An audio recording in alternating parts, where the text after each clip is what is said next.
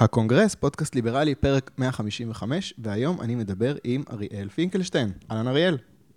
אהלן אהלן. אריאל כתב מאמר מרתק בשילוח שהזכרתי לפני כמה פרקים, אה, מאמר שעוסק בקשר בין שחיתות ורגולציה, אה, בניתוח אמפירי של שחיתות בתחום הנדל"ן ברמת השלטון המקומי. אה, אנחנו נתקלים בנושאים האלה בכותרות מדי פעם, הולילנד, דודי אפל, ממש ממש לאחרונה גם הייתה כתבה בחדשות על כרמל שאמה. אנחנו מדברים על מקרים של יזם שמשלם כסף לפקידי ציבור נגיד, כדי שיעזרו לו לקדם פרויקט מסוים מהר יותר, שיעזרו לו להכפיל מספר יחידות דיור בפרויקט, לעקוף רגולציה, לקצר תורים, להוריד פקחים מהגב שלו. אתה כתבת מאמר שהוא ממש תחקיר, צללת לפרטים של עשרות מקרים של שחיתות, פרטים מעבר לכותרות בעיתונים. בוא נתחיל קצת מהרקע, זו, זו עבודה אמפירית מאוד מקיפה. מה, למה ניגשת לנושא הזה? מה הניע אותך? אה, אז נושא השחיתות, אנחנו רואים אותו מאוד מאוד אה, חזק בשיח הציבורי, במיוחד במערכת הבחירות האחרונה, הקודמת, ובשנים האחרונות נושא שהוא מאוד מאוד מאוד בולט. Mm-hmm. ומאוד הפתיע אותי, שקצת אה, קראתי על הנושא, מאוד מאוד הפתיע אותי, שאין כמעט כתיבה אמפירית שמנסה לנתח את השחיתות ברמה של גורמים, סיבות, מאפיינים. יש הרבה מאוד כתיבה על שחיתות מחקרית, אבל כמעט כולה היא כתיבה משפטית. כתיבה שמנסה לנתח מה זה, אה, מה הם עבירות שחיתות, נושא נגיד שעכשיו אנחנו מדברים, מדברים עליו הרבה בתקשורת, האם, אה, האם אה, כתבות חיוביות בתקשורת הם, הם שוחד, מה, מה נחשב שוחד, מה נחשב הפרת אמונים, כתיבה משפטית. אבל כתיבה שמנסה לגעת בגורמים, ב- להבין את, ה- את העומק של מעשה השחיתות, כתיבה שיותר מגיעה מתחום של מדע המדינה, מדיניות ציבורית, כמעט ואין בישראל, יש אולי חוקר אחד, דוקטור דורון אבות, שגם הנחה, הנחה אותי בתזה, שהוא מתעסק בזה. וזה מאוד מאוד הפתיע אותי, ואני חושב שזיהיתי פה איזשהו, משהו שמבחינתי היה איזשהו ואקום, שיש פה נושא שאפשר להיכנס אליו, שלא חקרו אותו ויש לו חשיבות. רגע, אני אתן, אני אתן את הקונטרה, זה נראה לי, אתה יודע, לשאול מה הסיבות, מה זאת אומרת מה הסיבות? אנשים רעים, יש אנשים שגונבים כסף, ויש אנשים שעוסקים בשחיתות. למה צריך לחקור את זה? רוע, כן. זה, זה הסיבה. אומר, אה, כן, רוע אנושי. אז בואו אה, נגיד את זה אחרת, אה, אם אנחנו עכשיו רוצים לבחון איך לצמצם שחיתות, אז איך אפשר, לפחות נשאל, איך אפשר לצמצם את הרוע הזה, מתי הרוע הזה מתפרץ, מתי הוא לא מתפרץ, האם יש לזה סיבות תרבותיות, זאת אומרת, האמירה שזה איזושהי רוע, היא לא, היא לא עוזרת לנו, זאת אומרת, אנחנו לא יכולים להגיד, טוב, אז לא ניתן לאנשים לקבל החלטות. ברור שיש פה, יושב על יש אנשים שהם מוסריים, אה, פחות מוסריים יותר. השאלה שאנחנו במדיניות ציבורית, ציבורית שואלים, איך, אנחנו, איך נגרום לאנשים המוסריים האלה לא להיות מושחתים, או אגב, שאלה שמופשט בצורה אחרת, איך נגרום לחוסר המוסריות שלהם וה, והשחיתות שלהם לא לפגוע בנו כציבור. זו גם יכולה להיות אה, אה, אה, אמירה. זאת אומרת, זה שזה נובע מרוע, זה עדיין לא, לא מסביר את השאלות הממסדיות, מתי הרוע הזה מופיע ככה או מתי מופיע אחרת. נגיד את זה. אז לכן אני חושב שאלה חשובה, והטענה של רוע היא לא, היא לא ממש עוזרת לנו. אוקיי, okay, אז למה, יש לך איזושהי uh, השערה? למה בעצם בנושא שהוא כל כך לוהט יש uh, כל כך מעט uh, מחקר אמפירי? אני חושב שכן, אני חושב שאחת הסיבות המרכזיות האלה יכולה להיות שזה נושא שהוא מאוד מאוד קשה לחקור אותו אמפירית. שחיתות מטבעה היא קורית במחשכים. זאת אומרת, אתה מנסה לחקור את מה שהוא הוא, הוא נעלם.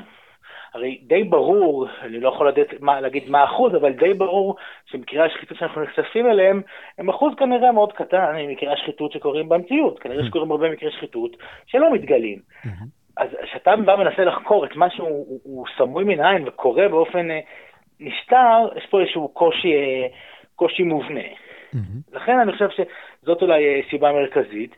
יכול להיות גם סיבות אחרות, זאת אומרת, אני לא, לא עסקתי בחקר האקדמיה, אני, אבל אני חושב שכן יש איזושהי בעיה אולי בכלל במדעי החברה, שהרבה פעמים נוטים לחקור דברים שהם אה, הם, הם, אה, מכיוונים אחרים, יותר אוהבים אה, להעביר שאלונים בין אנשים, ו, זאת אומרת, זה משהו שהוא הרבה יותר קל, קל לחקור אותו אמפירית מאשר שחיתות, שאתה בכלל שואל איך אני מגדיר שחיתות, מה זה שחיתות? מה, מה נחשב מעשה שחיתות? גם ראיתי מחקרים שונים שעשו, הגדירו את זה בצורה אחרת. זאת אומרת, זה משהו שהוא הרבה יותר אמורפי, ויש לו איזשהו נופח שהוא אולי קצת פחות אקדמי, ויכול להיות שזה מרתיע אה, חוקרים. אני חושב mm. אולי גם זה. אוקיי, okay, אז בוא, בוא באמת uh, קצת נתקרב למאמר, ואני אשאל אותך, אנחנו מדברים על נדל"ן, למה בכלל צריך שוחד בתחום הנדל"ן. מה, כמה זמן בפרויקט נדל"ן מוקדש לבנייה וכמה לבירוקרטיה? בוא תן לי את ה... אז אני, אני אמנם לא מומחה נדל"ן, אבל לצורך המחקר שלי בעצם אה, אה, בדקתי שבתחום הנדל"ן מצאנו שמצאתי שלוקח 13 שנים להעביר אה, מבחינה בירוקרטית את כל, את כל התהליכים של, ה, של בנייה של פרויקט, שמתוכם רק שנתיים זה הבנייה עצמה. זאת אומרת, אנחנו האזרחים, בדרך כלל, שאנחנו חושבים על פרויקט, אומרים, טוב, חושבים על הבנייה עצמה, וכל תהליכי הרישוי, כל התהליכים האלה הם לוקחים במדינת ישראל 13 שנים, וכשאתה בודק את זה גם במבט, במבט השוואתי מול מדינות ה-OCD, ישראל היא מדינה אה, אה, מאוד מאוד בירוקרטית ורגולטורית בנושא הזה שהתהליכים בה לוקחים הרבה מאוד שנים, ויש גם הרבה מאוד, הרבה מאוד הליכים. זאת אומרת, בגלל זה זה כמובן לוקח הרבה מאוד שנים. Mm-hmm. ולכן, זאת אומרת, זיהיתי פה נושא שהוא מאוד מעניין, כי אם אני רוצה לבחון את היחסים בין שכיחות ורגולציה, בואו ניקח נושא שאין ספק ש... יש בו הרבה הרבה רגולציה, וגם אין ספק כנראה שיש בו הרבה שחיתות. Mm-hmm. אז, זאת אומרת, אז זה, מאפשר, זה בעצם איזשהו אה, case study, מקרה, מקרה בוחן ש, שאפשר להתלבש עליו בשביל לבחון את הסוגיה הזאת של יחסי שחיתות ברגולציה. Mm-hmm. אז בעצם אתה אומר שמה שקורה זה, אם יש לי עכשיו 13 שנה לבירוקרטיה, למה שאני לא אמצא דרכים לעקוף את ה-13 שנה האלה? לא, אז לא, אז זהו, אז לא, אני לא... לא אומר את זה, אני אומר, זה, זה, אני, זה מה שאני, אני, אנחנו יודעים, אנחנו יודעים שיש הרבה מקרי שחיתות בתחום הרגולציה, ש, בתחום התכנון והבנייה. Mm-hmm. ומה ש, מה שאמרתי, מה שאני יודע, שהצעתי, מה שכתבתי עליו זה, בוא נבדוק למה יש מקרי שחיתות. Mm-hmm. לא, לא, אני בסך הכל, אני בסך הכל ניסיתי להבין את ה... להסביר את התמריץ ל, ל, לחפש את הקיצור פינות הזה באמצעות שוחד. אז בעצם מה שהקבלן אה, מחפש, מה שהבן אדם שיוזם את, ה, את הבניין, נניח שהוא רוצה להקים, זה בעצם לקצר, לקצר את התהליכים. אגב, זה, זה גם לפעמים זה יזם, לפעמים זה גם אדם פרטי שרוצה לעשות איזה הרחבה בבית שלו. יש גם, גם מקרים מהסוג הזה, או עדיין, אבל באמת ברוב המקרים זה יזמים, אבל. זה יכול להיות גם וגם. כן. אוקיי, okay, עכשיו בוא, אני ממש נכנס להתחלה של המאמר. אתה עשית שם הפרדה בין אה, אה, גישות שמסתכלות על אה, רגולציה. אתה אומר, יש גישה שרואה בכל רגולציה דבר רע, לבין אנשים שרואים את זה קצת אחרת. תספר לי על ההפרדה הזאת ולאיזה זרם אתה, אתה משתייך. אני אומר, יש, אני קראתי כמה מאמרים שמדברים uh, על שחיתות ברגולציה, מאמרי דעה נקרא לזה בעיתונים, mm-hmm. שבעצם הם לא מדבר, הם, הם, הם מדברים על שחיתות, אבל בעצם הם מדברים על רגולציה. מה הכוונה? נגיד, יש אנשים שמתנגדים ברגולציה, שחושבים שלא צריך רגולציה על כמה, כמה גובה מותר לבנות. יש לי שטח, שייתנו לי לבנות כמה שאני רוצה, זה שטח פרטי שלי. אנשים. כאלה באים ואומרים, אם יש רגולציה, ואני בא ומשחד מישהו בשביל שאני אוכל, אני צריך לשחד מישהו בשביל שאני אוכל לבנות כמה שאני רוצה. מעשה השחיתות בכלל לא בעייתי, בדיוק הפוך, בן אדם שומע הפוך. הוא מאפשר לי לממש את הזכויות שלי. הרגולציה היא פוגעת בשוק החופשי ובחירות שלי, ומעשה השחיתות הוא בעצם, הוא, הוא עוקף את הרגולציה והוא בעצם, הוא משחרר אותנו בחזרה לשוק החופשי. עכשיו, העמדה הזאת, לעזוב השאלה אם היא נכונה או לא, היא לא, היא לא, היא לא עוסקת בכלל בנושא השחיתות, היא עוסקת בנושא הרגולציה. אז הנושא, הסוגיה הזאת היא בעצם, היא, היא בעצם עמדה נורמטיבית, עקרונית, והיא לא עמדה אמפירית. כשאני חושב במחקר אמפירי, אז לא עסקתי בהיבט הזה. מה שכן עסקתי בו, זה הטענות שמבקשות לבוא ולהגיד שהרגולציה, השחיתות נובעת מהרגולציה. למה יש שחיתות? בגלל הרגולציה. וגם פה צריך כאילו להבחין קצת. הטענה, הטענה, יש תיאוריה, בעצם תיאוריה, אחת התיאוריות המרכזיות בחקר השחיתות, שקוראים לה התיאוריה הפונקציונליסטית, שהיא באה ואומרת שהמערכות הבירוקרטיות של המדינה והממשל הן מערכות אה, לא יעילות. ובעצם השחיתות, השחיתות נעשית בשביל שנוכל לקדם דברים, דברים שהם חיוביים. דברים שבעצם כשמישהו עושה, נותן שחיתות, הוא עושה את זה בשביל לזרז את הרגולציה. בעצם הוא לא מנסה לעקוף את ה... לפגוע באינטרס הציבורי שלשמו נותרה הרגולציה, אלא הרגולציה והבירוקרטיה שקורית בעקב, בעקבותיה הן לא יעילות, ובעצם מעשה השחיתות, לפי התפיסה הזאת, הוא בעצם, הוא, הוא, הוא, הוא תורם לאינטרס הציבורי, או לפחות, לכל הפחות, הוא לא פוגע בו, נגיד את זה ככה. אני, אני, אני, אני, אני אעשה פה רגע את, את ההפרדה הזאת, באמת, אתה, אתה אומר שאתה בעצם עושה הפרדה בין שני סוגים של שחיתות uh, במאמר, שחיתות, uh, אני אקרא לזה שחיתות uh, פונקציונלית, ושחיתות שממש פוגעת ב, ב, באינטרס הציבורי. תן לי שתי דוגמאות מובהקות סוג אחד של שחיתות, אה, אני אגיד, מסוכן, וסוג אחר של שחיתות שאתה יודע, אה, זה לא בסדר, אבל זה לא מסוכן. בוא... יכול לתת לך דוגמאות כבר מתוך המאמר עצמו. יאללה. שמה שזיהיתי. אז קח דוגמה, סיפור, סיפור מפורסם של צבי בר, היה ראש עיריית רמת גן, אני חושב שזה סיפור די מוכר שהוא נכנס לכלא כמה שנים, עבירות גם בשחיתות בתחום התכנון והבנייה, רוב האנשים לא מודעים לפרטים של מה שהיו שם. הוא הורשע בארבעה מקרים, מקרים שונים שהוא קיבל בהם שוחד, בארבעה פרויקטים שונים בתחום ה, של, של יזמים בתחום התכנון והבנייה. ועכשיו, למרות שהוא הורשע וגם הוא קיבל איזה ארבע, חמש שנים בכלא, היה מאוד מעניין לראות שבית המשפט, בהרשעה שלו, הוא טען, ש... הוא טען שברוב מוחלט של המקרים הוא, הוא לא נתן בתמורה לשוחד, בתמורה לשוחד דברים שהם לא לגיטימיים, ויותר מזה, בשניים מהאישומים, באופן מאוד מאוד בולט, בית המשפט שיבח אותו. בית, בית, המשפט מתאר ממש במקרה הזה את התיאוריה הפונקציונליסטית הזאת. בית המשפט בא ואומר, יש פה ראש, יש פה בירוקרטיה, דברים שתקועים, פרויקטים שהם חיוביים אפילו, ובא, ויש, וראש העיר מקבל שוחד, ובתמורה לכך הוא לוקח את שני הפרויקטים האלה, שני פרויקטים שונים, והוא מקדם אותם, והוא אומר, זה פרויקטים חיוביים לעיר. עכשיו, בית המשפט, זה לא, זה לא גורם לו לא לשלוח אותו לכלא, הוא קיבל שוחד, אבל בית המשפט בא ואומר, בשני המקרים האלה, בשני אישומים מאוד מרכזיים, שאצלו, הוא אומר שזה היה פרויקטים חיוביים. מקרה, מקרה אחר, מקרה של אה, סיני גלבוע, שהיה חבר מועצה בעיריית פתח תקווה, ששם חברת דן, שהייתה איזו החלטה של העירייה בנוגע לאיזה חניון שהיה בבעלותה, שהיא פגעה בה מאוד, והיא שכרה את שירותיו, הוא היה גם עורך דין, זאת אומרת, הוא היה חבר מועצה לא, לא בשכר, היא שכרה את שירותיו, mm-hmm. והוא, והוא כעורך דין, ולפי הטענות גם לא רק כעורך דין, הוא בעצם סייע לה, והוא סייע לה ושונתה ההחלטה, והוא הורשע, הוא הורשע על זה שהוא עשה מעשה של ניגוד עניינים. רגע, רגע, המשפט... מה, זה, מה זה שונתה ההחלטה? בוא, מה היה לפני ומה הוא עשה? מה ההבדל שהוא עשה? ההחל... ההחלטה הייתה החלטה נדל"נית, אני לא אכנס לזה, על חניון שהיה בבעלותה, כמה, כמה יוקצה, כמה, כמה תהיה הקצאה אה, למגורים, למסחר, אני לא זוכר בדיוק מה, ו, ובעצם חברת דן טענה שההחלטה היא מוטעית והיא מבוססת על דברים לא נכונים, והיא ביקשה, ביקשה לשנות את ההחלטה. היא שכרה את שירותיו כעורך דין. בעצם נטען, והוא בעצם מורשע על איזה ניגוד עניינים, שהוא גם היה חבר המועצה לתכנון, גם חבר עבודה לתכנון ובנייה, וגם אה, אה, עבד ב, ב, ב, בחבר, בחברה שקידמה משהו מולה, ושהוא גם, הטענה הייתה שהוא הפעיל את כוחו מכוח זה שהוא חבר מועצה בשביל לשנות את ההחלטה, mm-hmm.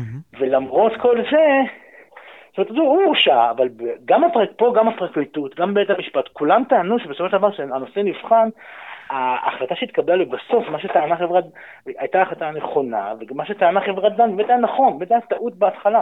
הייתה עתירה גם של התנועה לאיכות השלטון, בית המשפט, שבגלל השוחד, בגלל המעשה השחיתות, שיבטלו את ההחלטה, ובית המשפט אומר, תראו, זה שהיה שחיתות, וזה שזה אולי השפיע על ההחלטה, יכול להיות שזה נכון, אבל בסופו של דבר ההחלטה שהתקבלה הייתה החלטה טובה ונכונה. אז רגע, ו... אז בהחלטה הזאת אנחנו עדיין בתחום השחיתות שלא פוגע באינטרס הציבורי. כן, בדיוק, זה שתי אוקיי. דוגמאות. ש... תן לי דוגמה ש... לשחיתות כן. הלא טובה במיוחד. הדוגמאות, הדוגמאות ההפוכות, אה, אני אביא דוגמאות מתחום ה... זה, במחקר רואים את זה הרבה אצל פקחי בנייה. Mm. שיש איזה פקח בנייה, ש... אמור, אה, יש איזה, אמור לתת אה, רישיון עסק, זאת אומרת, אה, יש עסק שאין לו רישיון עסק, או שאמור לקבל רישיון עסק, ומגיע הפקח ואומר, תראה, אתה חרגת פה בהיבטים של הבנייה, אתה לא, אתה לא מקבל, אתה לא יכול לקבל רישיון, אתה לא יכול לקבל רישיון עסק, אבל אם תשלם לי כך וכך כסף, אתה תקבל רישיון עסק. אז פה ברור שהבן אדם, חרג מהאינטרס הציבורי, שאני אומר אינטרס ציבורי, האינטרס הציבורי שהרגולציה מופקדת עליו. Mm-hmm. הרגולציה קבעה שדבר כזה לא יקבל היתר בנייה, או לא יקבל טופס 4, mm-hmm. והפקח נתן לו את זה בתמורה לכסף. Mm-hmm. עכשיו עדיין אפשר לבוא להגיד, זו העמדה הראשונה שאמרתי, ש... שזו רגולציה לא נכונה, וזה עדיין טוב שבן אדם יכול לבוא ולהגיד את זה. וזאת תהיה עמדה עקרונית שאני לא נכנס אליה. זה מה שאמרת, לא נכנס אליה. כשאני חשבתי על השחיתות הלא טובה במרכאות, אני חשבתי ממש על מקרים שפקח בנייה, אתה יודע, מקצר, אה, מקצר תהליכים שממש נוגעים לבטיחות בבנייה, או מגדיל מספר יחידות בשטח מסוים. זה... אז, אז אז לגבי בטיחות, לצערי, אני, אני בעצם, אולי לא אמרנו את זה, אני בעצם, מה שעשיתי במחקר שלי, לקחתי הרבה מאוד פסקי, כל פסקי הדין בנושאים של עבירות בתחום התכנון והבנייה, עבירות שחיתות בתחום התכנון והבנייה במשך משנת 1990 עד 2016, וניתחתי אותם, לקחתי פסקי הדין וניתחתי אותם לא בזווית משפטית, אלא בזווית אמפירית. Mm-hmm. בחנתי את העובדות על פי פסקי הדין. לא עניין אותי השאל, השאל, השאלות המשפטיות. Mm-hmm. זה, מה, זה מה שעשיתי במחקר. Mm-hmm. עכשיו, כשנוג... בית המשפט, גם כשהוא מברר את העובדות, הוא לא תמיד מסביר את הכל עד הפרטים הקטנים. הרושם שלי היה שלא, הרושם שלי, שאני אומר, זה רושם, כי זה לא, לא בהכרח עד הסוף, שלא מצאתי איזה עבירות של בטיחות חמורות ש, שנעשו בגלל הדברים האלה, mm. בגלל מעשים של, של שחיתות, mm-hmm. אבל אני, אני, בנושא הזה אני, אני קצת, קצת אני מסויג, כי, כי הדברים לא מספיק מתבררים, חלק מהדברים לא מספיק מתבררים, אבל כן יש מקרים, היה נגיד מקרה, המקרה המפורסם של דודי אפל, mm-hmm. שהוא ביקש לתת שוחד. הוא נתן, הוא מימן את מערכת הבחירות של אה, ראש המועצה בגבעת שמואל בשנת 98 אה, כמדומני, והוא דרש בתמורה שראש המועצה ייתן לו אחוזי בנייה אה, מאוד מאוד חריגים, שהוא בסוף לא, הוא לא נתן לו את זה, אבל הוא הורשע פה במעשה שחיתות, ובית המשפט קבע שאם היה מתק... היו באמת מתקבלות, מתקבל הדברים שהוא ביקש, מה שהוא נתן מה שהוא נתן תמורתו שוחד, זה באמת היה פוגע במרקם של גבעת שמואל, זאת אומרת, כן, באינטרס הציבורי, זה היה מייצר שכונות סלאמס, ובצורה של בנייה שלא בונים היום ברמה תכנונית בשביל לשמור על האינטרס הציבורי. אז זה אומנם לא קרה בסוף, אבל הוא הורשע בגלל רצון לקדם משהו באמצעות שוחד שהוא היה פוגע באינטרס הציבורי. עכשיו אני אשאל אותך בקשר לשני סוגי שחיתות האלה, אני אבוא בעמדה של הקטגור... אה, אה, לא יודע, מאיזשהו מקום שאומר שחיתות זה שחיתות זה שחיתות. שחיתות זה שחיתות, מה זה משנה עכשיו ההפרדה הזאת בין שחיתות פונקציונלית לשחיתות שפוגעת באינטרס הציבורי? למה אנחנו עושים את ההפרדה הזאת? מה זה משנה בכלל? שחיתות זה דבר רע, נקודה. מה, מה, מה עזרה לנו ההפרדה הזאת? פה אני חוזר להבחנה שלי בין ההיבט המשפטי להיבט של מדיניות ציבורית. כשאנחנו מדברים בהיבט המשפטי, אני חושב שזה נכון. ואני לא, לא רואה בזה שהשחיתות הייתה פונקציונלית איזושהי סיבה שבגללה לא נרשיע בן אדם. Mm-hmm. לא נרשיע אדם שם. סתם מי שלקח כסף בתמורה לקדם דברים, יכול להיות שבשלב הטיעונים לעונש, אגב חלק מהשופטים הם מתחשבים בזה. Mm-hmm. אבל בהיבט של טיעונים לעונש, האם ניתן לו שלוש שנים בכלא או ארבע שנים בכלא. אז ברמה המשפטית ובוודאי ברמה המוסרית, אני לא חושב שזה באמת אה, אה, אמור לשנות לנו. אבל אני, מה שמעניין אותי זה אה, כאילו אחד הדברים שמעניינים אותי זה לא לבחון רק את הזווית המשפטית, אלא את הזווית של מדיניות ציבורית. ואם אנחנו רואים שמעשי שחיתות נעשים באופן שהוא לא פוגע באינטרס הציבורי, לא, לא, לא, אמרתי שכל המעשי השחיתות אה, נעשים ככה, אבל אה, הבאתי, מצאתי, הבאתי במאמר שלי כמה דוגמאות לאחוז לא מבוטל. אז זה אומר דרשני על איך אנחנו מתמודדים עם שחיתות, מה אנחנו צריכים לעשות בשביל למנוע שחיתות. שאולי נדבר בהמשך על ההמלצות, אז מה אני עושה בשביל למנוע שחיתות, זה מאוד מאוד מושפע מאיך אני מבין למה קורית שחיתות. כי אם אני מבין, לצורך העניין, אני לא בהכרח אומר שזה נכון כרגע, אבל לפחות במקרים האלה, אם אני מבין שיש מקרים שבהם השחיתות נעשית בגלל שיש הרבה בירוקרטיה, אז בשביל למנוע שחיתות, אני אצמצם בירוקרטיה, אני לא אוסיף בירוקרטיה, אני לא אוסיף רגולציה.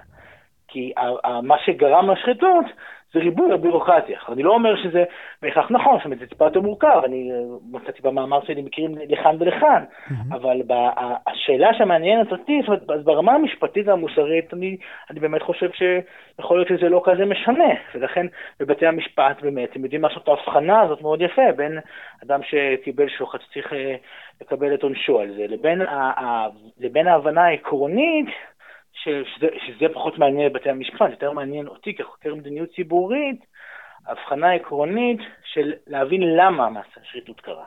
אוקיי. Okay. הרבה אנשים, השאלה שלהם מצוינת כי הרבה אנשים מת, מתקשים לעשות את החלוקה הזאת, גם היה איזה חבר כנסת שקרא את המאמר והייתי איתו באיזה פאנל, והוא ראה שאני מציג את, את, את, את, את המקרים שאני מזהה אותם כמקרים פונקציונליים, ועוד שנייה גם נפתח את זה יותר, hmm. הוא מבחינתו רואה בזה משהו ש, ש, שמעודד שחיתות. בוודאי זאת לא הכוונה שלי, כי מאוד קשה לאנשים לעשות את ההבחנה בין השאלה הנורמטיבית, השאלה המוסרית הערכית, לבין השאלה האמפירית. מה קורה כאן, מה המציאות. ואני חושב שכשאנחנו באים לנתח את נושא השחיתות במבט של מדיניות ציבורית, אנחנו צריכים לשים את המוסר בצד, לא, לא, לא כי המוסר לא חשוב, אנחנו צריכים להשעות, כשאנחנו בוחנים את זה בזווית של מדיניות ציבורית, להשעות את השאלה הערכית, ובוודאי שאנחנו נחזור עליה כשננסה לגבש מדיניות. אבל צריכים גם לבחון את זה ברמה אמפירית, כי אם נגרום לתפיסות הערכיות שלנו לנסח את תפיסת המציאות שלנו, זה יהיה מאוד בעייתי, כי אי אפשר, אפשר ל, ל, לגזור מה, מהמצוי את הרצוי וגם, וגם להפך, כאילו. Mm-hmm. אז אני חושב שזו בעיה, להרבה אנשים מאוד קשה עם זה, הם תופסים, הם תופסים טענות פונקציונליות כטענות שתומכות בשחיתות. Mm. ואני אחדד את זה שוב, זו טענה שהיא אמפירית, היא אומרת מה קורה, בוא נראה מה קורה במציאות. זו לא טענה שבאה ו, ואומרת שזה מה שנכון וטוב, ואז שחיתות היא דבר טוב. בוודאי שזאת לא, שזאת לא האמירה, ושוב פעם, אני, זה לא שאני טוען שהכל הוא באמת פונקציונלי, אלא mm-hmm. אני טוען שיש לכאן ולכאן, אבל אי אפשר להתעלם מה... אני, אני זה הפתיע אותי, אגב, לא חשבתי שאני אמצא מקרים כאלה, זה מאוד הפתיע אותי אה, שמצאתי את המקרים האלה. אני חושב שאחרי שרואים שלפחות חלקית יש, יש את, ה, את המציאות הזאתי, כן צריכים לבוא ולחשוב על גיב, בשלב גיבוש המדיניות על זה. או, oh, אז בוא, הזכרת גיבוש מדיניות. אז בעצם העצה שלך זה בוא נצמצם רגולציה שגורמת למעשים כאלה של אה, שחיתות. אני אומר לעצמי, זה בטח מה שקורה עכשיו, לא? זאת אומרת, זה די טריוויאלי ש... אם לוקח לבנות בניין 13 שנה, אתה יודע, אני לא איזה מומחה נדל"ן ורגולציה, זה נשמע לי קצת הרבה, זאת אומרת, לצמצם 13 שנה לשנתיים זה לא משהו שקורה כבר? צריך אשכרה להמליץ לשפר את המצב?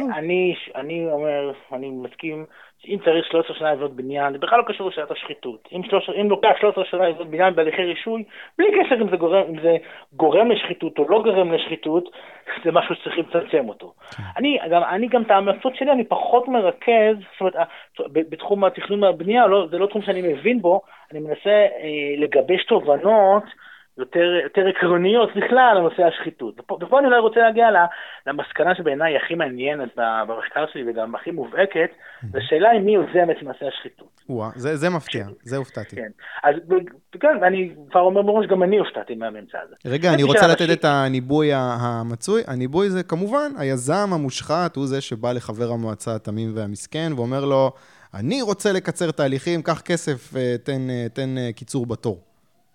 כן, זה ככה, ככה רוב האנשים, ככה גם אני תפסתי את זה עד שביצעתי את המחקר. בעלי ההון המרושעים. כן. ובמחקר מה שמצאתי זה, זה מציאות הפוכה לגמרי. מצאתי שברוב מוחלט של המקרים, מי שיזם את מעשה השחיתות, בכלל לא היה, לא היה היזם או האדם שבא לקדם משהו מול העירייה, אלא דווקא עובד הציבור, שזה יכול להיות או נבחר הציבור, ראש העיר או חבר מועצה, או פקיד גם. יש הרבה גם מעשי שחיתות של פקידים. עכשיו, וזה היה ברוב די מוחלט של המקרים. ואני עכשיו, וחילקתי את זה לכ, לכמה סוגים. יש מקרה אחד שהוא מקרה של ניגוד עניינים, אז קצת שמתי אותו בצד, שם לא היה צד שני כל כך. זה שעכשיו ראש העיר החליט לקבל איזו החלטה שקשורה לבן דוד שלו, אז הבן דוד שלו לא ממש קשור כנראה, וזה ברור שזה ראש העיר יהיה היוזם, אם אפשר לקרוא לזה יוזם. אז זה אני שם בצד. אבל זיהיתי, של... אני מאפיין שלושה דפוסים של מקרים שבהם ההצעה נובעת מהצעת השחיתות נובעת מעובד הציבור. מקרה אחד, זה הצעה. הפקח בא לבית עסק, אומר לו, תשמע, אתה לא מגיע, לא מגיע לך רישיון עסק בגלל שחרגת פה, אבל אם תשלם לי 5,000 שקל, אז אני אתן לך את, ה, את הרישיון או היתר בנייה למרות המוד החריגה הזאת. במקרה כזה, ויש גם, מצאתי גם כמה מקרים כאלה, הבן אדם גם יכול לסרב, הוא אומר, לא, אני מסרב, או אל תיתן לי רישיון עסק, או שאני אעשה את מה שצריך לעשות בשביל לקבל רישיון עסק.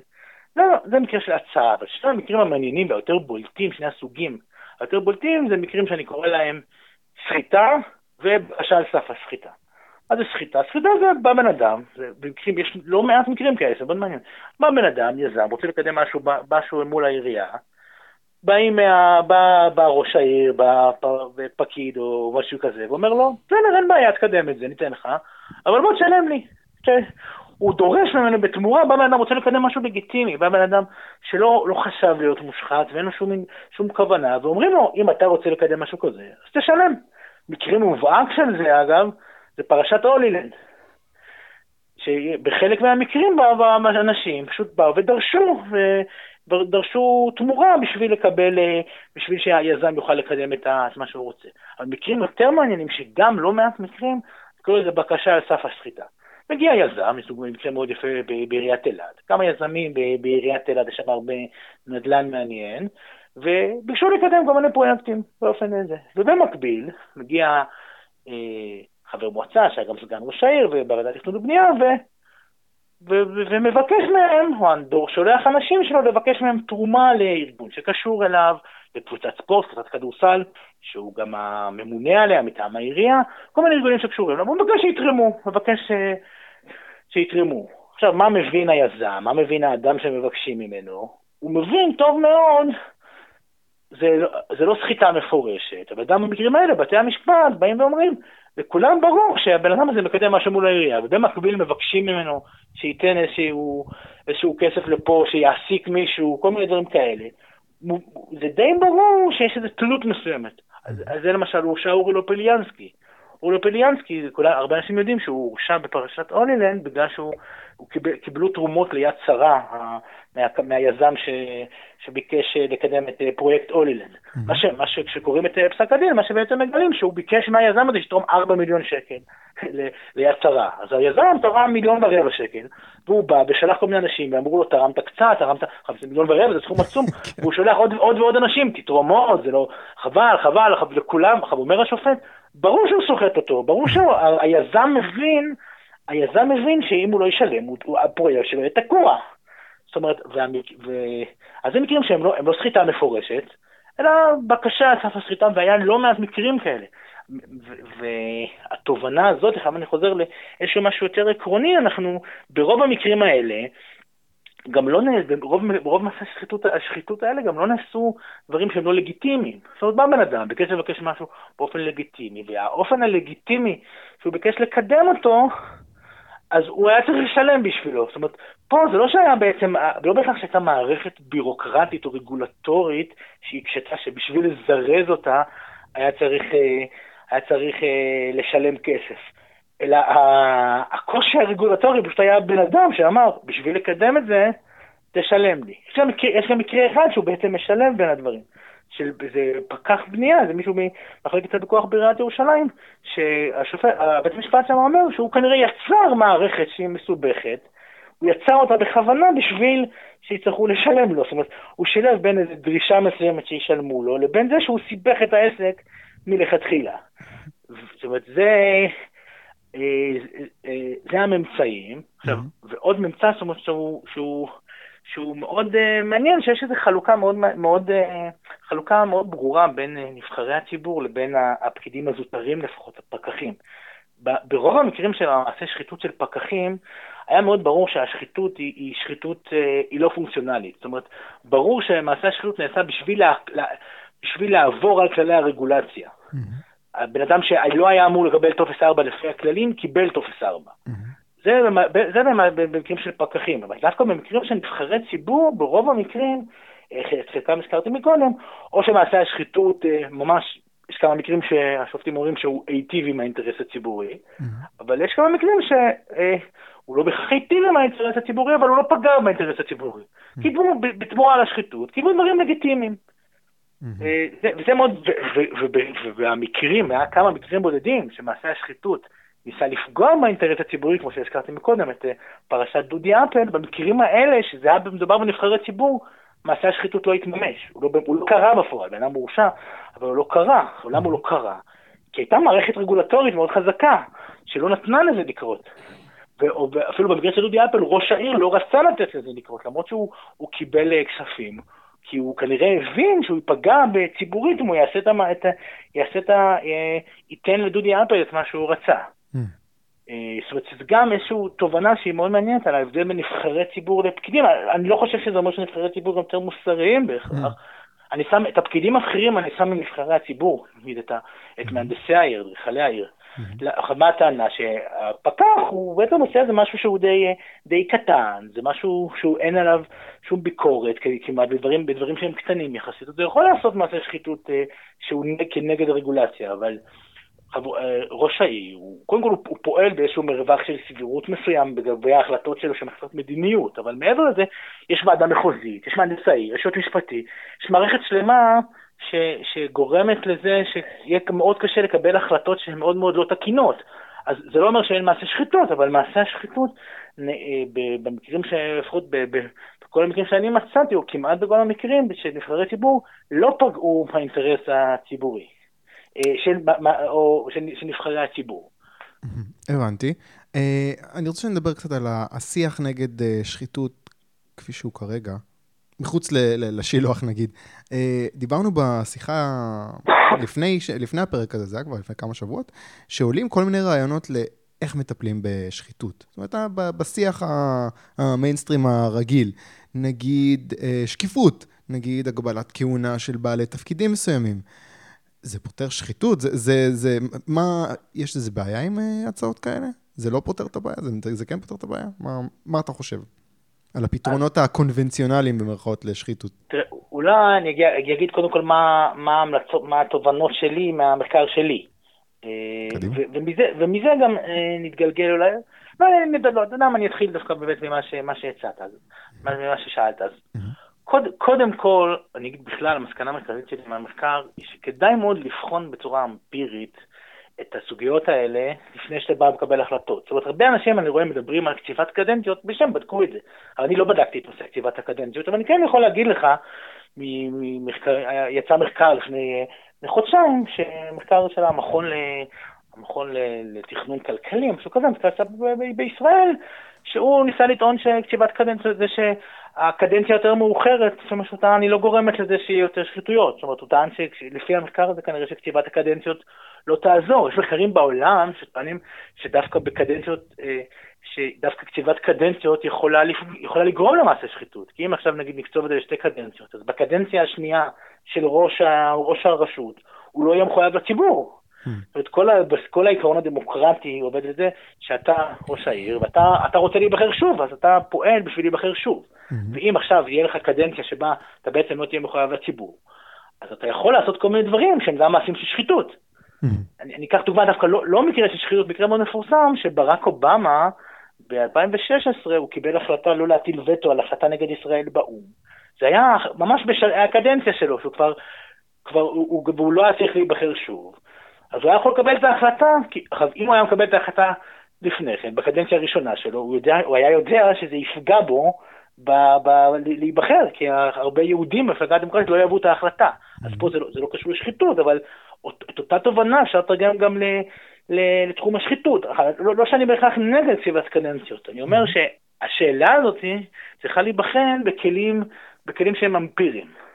בתוך, בתוך זה אני אגיע למחקר, למחקר שלי ומה התובנות שלי, אז אני מזהה שרוב ה, רוב ההמלצות והעיסוק בישראל בהמלצות למניעת שחיתות, רוב העיסוק הזה לצערי הוא גם עיסוק של משפטנים. יצא, ב-2016 פורסם דוח של אה, ועדה ל, ל, ל, ל, לחיזוק טוהר המידות בשלטון המקומי. ועדה, ועדת, דוח זילבר זה נקרא, בראשו עמדה, עמדה דינה זילבר, mm-hmm. שכל הגורמים הדומיננטיים בדוח הזה היו משפטנים. עכשיו, אני, בכלל קשה לי עם זה שה... המשפטנים, אני אומר, השתלטו על שיח השחיתות, עכשיו, אין לי ברמה של אה, מה נחשב שחיתות ומה לא, זו שאלה משפטית, אז ברור שזה שם צריכים להיות משפטנים. אבל אם אנחנו מנסים אה, להביא גורמים לשחיתות, לנתח איך למנוע מעשה שחיתות, אני לא חושב שלמשפטנים יש פה יותר, אה, יותר ידע ממישהו אחר. Mm-hmm. כי זה, זה לא שאלה מהתחום המשפטי. ואני מזהה שהרבה מההמלצות הן... הם, הם, הם, בגלל שהן לא, לא עובדות על בסיס אמפירי, הם לא, הם לא ימנעו שחיתות. למשל, בתחום התכנון והבנייה, מה ההמלצה המרכזית בדוח הזה? ההמלצה היא להקשות על ועדות מקומיות לקבל מעמד של ועדה עצמאית, שיכולה לקבל החלטות באופן עצמאי, או במילים אחרות, באופן הרבה יותר זריז ומהיר. Mm-hmm. והם אומרים, הם מבקשים לתת ליועץ המשפטי לממשלה כוח לבחון את, את, את קבלת ההחלטות בוועדות לפני שהוועדה תקבל מעמד של ועדה עצמאית.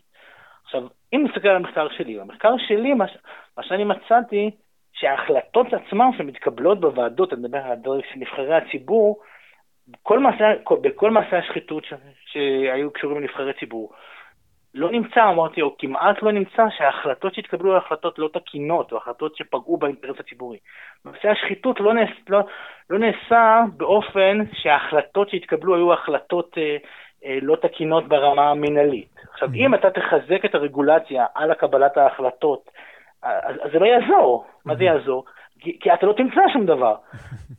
זה, זה, זה לא ימנע את השחיתות. שוב פעם, דרך אגב, זאת אמירה אמפירית. למשל, עוד נקודה, בדוח הזה, הם מאוד מאוד מבקשים לחזק את המעמד של היועץ המשפטי ברשות המקומית. אבל שוב פעם, אני, אני בקבלות, בקבלת ההחלטות, אבל בנושא הזה, איך היועץ המשפטי ימנע את מעשה השחיתות שבא ראש העיר ודרש מבן אדם אה, שוחד? היועץ המשפטי, במה הוא עוסק? בתקינות של ההחלטות, אבל בעצם מה, שת, מה, מה, ש, מה שהמחקר מראה, שההחלטות עצמן שהן מתקבלות הן די, די תקינות, או היועץ המשפטי לא ימצא בהן בעיות. זאת אומרת, זה לא ימנע שנעשה שוחד, זאת אומרת, אבל זה יותר יקשה לקבל החלטות. המעשה שוחד, אתה, אתה אומר, הם uh, קורים מחוץ למערכת הפורמלית של הקבלת החלטות, מחוץ לפרוטוקול. כן, אני, ואני, יותר מזה, אני טוען ש, שבפרוטוקול של הדיון או בקבלת ההחלטות המינהלית, שוב פעם, לפי מה שאני מצאתי, שוב פעם, בתחום התכנון והבנייה, אני לא מדבר על, על הכל, אבל בתחומים האלה, אה, לא מצאתי שהתקבלו החלטות, אה, החלטות לא, לא תקינות שפגעו באינטרס הציבורי ואפילו להפך. עכשיו, תן דוגמה אחרת, הדוח הזה נגיד, הדוח של זה, הוא כמעט לא עוסק במבקר הרשות. אני חושב שאני דווקא הייתי מאוד שמח שהם היו מחזקים את, את מבקרי הרשויות. כי מבקר הרשות, בשתי הסיבות. א', מבקר הרשות יש לו יותר אלמנט של חוקר, הוא יכול להגיע לדברים מעבר ליועץ המשפטי שעוסק בתקינות ההחלטות. Mm-hmm. אבל, אבל מעבר לזה, מבקר הרשות, הוא, הוא בוחן את ההחלטות לאחר מעשה. זאת אומרת, אם אתה תחזק את היועץ המשפטי, אתה בעצם תגרום לעוד עיכוב בקבלת ההחלטות. Mm-hmm. עיכוב שאם הסיבה היא בשביל למנוע שחיתות, הוא לא מוצדק, כי אני לא מצליח להבין ברמה האמפירית איך זה ימנע שחיתות. Okay. אבל אוקיי. אם אתה מחזק את, אה, את מבקר הפנים, את מבקר הרשות, אז קודם כל אתה לא פוגע בקבל, בתהליך קבלת ההחלטות, וגם אני חושב שיש יותר סיכוי שמבקר הפנים עם הסמכויות שלו, הוא יותר יכול להגיע למקרים של שחיתות. אחד המקרים, אה, אחד המקרים שאני גם מנתח במחקר, זה, זה מקרה שנחשף על ידי מבקר המדינה באמת. Hmm. ולא, ולא במקרה, מבקר המדינה הגיע אליו באופן שהוא קיבל איזה תלונות, באופן, זאת אומרת, יש לו יותר גישה ויכולת אה, לחסור דברים. דווקא בדוח הזה למשל, מבקר, מבקר העירייה הוא כאילו כמעט לא מוסבר שצריכים לחזק אותו. זאת אומרת, אני חושב שהבעיה, הבעיה המרכזית שמאוד קשה לי עם הדוח הזה, שהוא לא מבוסס על... על אה, לא מבוסס על איזשהו ניתוח אמפירי של מעשה השחיתות. בעצם זה, זה דוח שהוא מתחיל, מתחיל מהמלצות, וזו תופעה מאוד מאוד רווחת, שאתה קורא כל מיני המלצות בנושא השחיתות, שהן לא מבוססות על משהו אמפירי, הן מבוססות הרבה על אינטואיציה של אנשים, שעם כל הכבוד, אה, את האינטואיציה הזאת, לפחות בהרבה מקרים, צריך לגבות אותה. אוקיי, okay, זה מאמר אה, נהדר, אריאל. אתה זוכר את הכותרת שלו? אני זוכר שהוא בשילוח, לא רשמתי פה את השם של המאמר. מה השם? השם של המאמר נקרא על גלגלים חלודים ושמן אסור. זה לא, לא שם שאני נתתי, זה שם שהאורחים נתנו מתוך אחד, מ, על פי ציטוט של אחד המקרים, של אחד הקבלנים, ואחד ה, שהפך לעד מדינה, שהוא תיאר איך בעיריית בת ים, איך השורש שלו גרם לזה שכל הגלגלים, מתגל... הוא שימן את הגלגלים והכל עבד מהר. זאת אומרת, ובמקרה הזה זה גם הייתה מקרה מאוד, מאוד מעניין, שגם בו בעצם השופטים טענו שלא ניתן... רגע, רגע, רגע, לא אני לא רוצה שניכנס כן. למקרה כן. עצמו, כי כבר הייתי בקטע של סיכום, כן. פשוט אה, אה, אין לנו כל כך זמן. אה, אז המאמר הוא על גלגלים חלודים ושמן אסור, אני אשים לזה קישור בשילוח. דבר אחרון, אנחנו מסיימים כל פרק בהמלצת תרבות, ספר, סרט, פודקאסט, אירוע שאתה רוצה להמליץ עליו.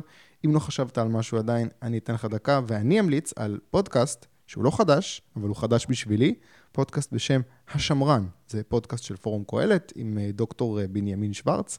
שמעתי שני פרקים שהוא דיבר עם אה, בני ציפר ורן ברץ. יש לי עוד הרבה פרקים להשלים, אבל זה מה שהספקתי עד עכשיו. שיחות מאוד מעניינות. רן ברץ דיבר על ז'בוטינסקי, זה נושא שמסקרן אותי אישית. זו ההמלצה שלי, השמרן, פודקאסט של פורום קהלת. אריאל, מה ההמלצה שלך? אז אני אמליץ דווקא על ספר שאני ממש לקראת סיום שלו. Mm-hmm. ספר שנקרא תולדות היהודים, שכתב אותו עשאל אבלמן, שהוא מנסה ב-500-600 עמודים לזכור את ההיסטוריה של כל העם היהודי. והפודקאסט אפילו מתקשר טיפה לנושא, לנושא שדיברנו עליו, נושא הרגולציה, אחד, אחד התובנות הכי מעניינות ש, שעולה מהספר, ובזה נסיים, mm-hmm. אולי שה... העם היהודי סבל מאוד מרגולציה, שכל הזמן ניסו לפגוע בו. ובעצם הטענה שהוא טוען שם, הוא מביא את זה ממילטון פרידמן, אבל הטענה שהוא טוען שבארצות הברית, שהיהודים הגיעו לארצות במאה ה-19, הייתה להם פעם ראשונה האפשרות אה, להתנהל בלי, בלי רגולציה מכבידה, ובאמת, שם היהודים מאוד מאוד הצליחו. זאת נקודה מעניינת שלא חשבתי על כך לפני הספר, אז צריך עוד לחשוב עליה קצת, אבל אה, בכלל זה ספר מאוד מעניין על העם היהודי, זאת אומרת מי שרוצה במבט אחד לזכור את כל ההיסטוריה היהודית, אני חושב שזה ספר אה, מאוד מאוד נחמד. אוקיי, תולדות היהודים של עשאל הבלמן. אה, אריאל פינקלשטיין, תודה רבה רבה. תודה על ההזמנה. ניפגש בשבוע הבא עם עוד ליברל.